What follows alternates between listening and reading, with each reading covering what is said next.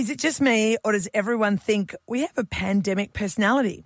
New research out of the UK suggests we fall into three categories accepting, suffering, or resisting.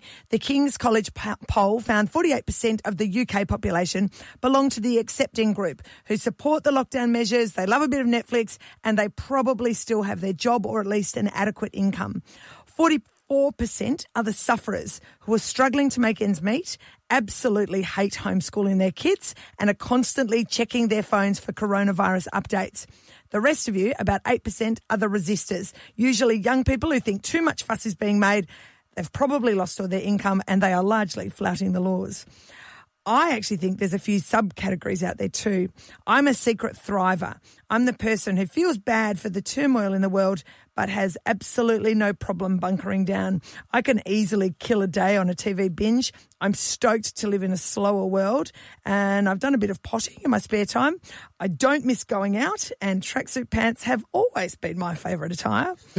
my friend Mark is happy at home too. Yes. But not because he's lazy like me. Mark likes it at home because that's where the disinfectant is. he made his own face masks and he uses hand sanitizer about 35 times a day. Yes. While health experts have some guidelines to follow about cleanliness and hygiene, Mark considers them wholly inadequate. My little brother Harry is happy at home too, but he's very fidgety. He cooks, he cleans, he exercises, but he can't stand the fact that every day looks the same. He's fixed everything in the house, he's made his own sourdough starter, and he runs a weekly Zoom cooking show for kids, which about 15 families tune into every Saturday night, which I, it's actually very cool, but it's just because he's ADHD. Just needs to do something all Yeah, the time. but he's a bigger media star than you already. How Oh, long have you been doing oh, this? Exactly.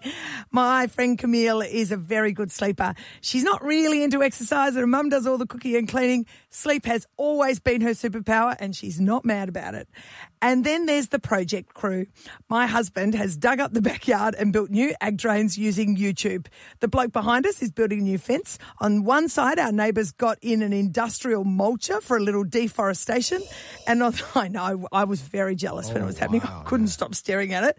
And then on the other side, they've been doing something with the backhoe for three weekends in a row. Finally, there are the scrollers. They spend their day posting memes about day drinking, sharing conspiracy theories, which nobody watches, and nominating people for challenges. You know who you are. it will be all over soon, and we'll go back to full time work, sport, and leaving the house. And I'm not going to lie, I'm going to really miss my tracksuit pants. And Mark is never going to touch a door handle again. Never. In fact, I don't think I've touched one yet. That's Uh, I've been walking around with uh, paper towel on my hands after, you know, coming to the doors all the time. That's, oh, that's old news. This, this germphobe thing that we're all into now, it's just a trend. I've been doing this when it was underground.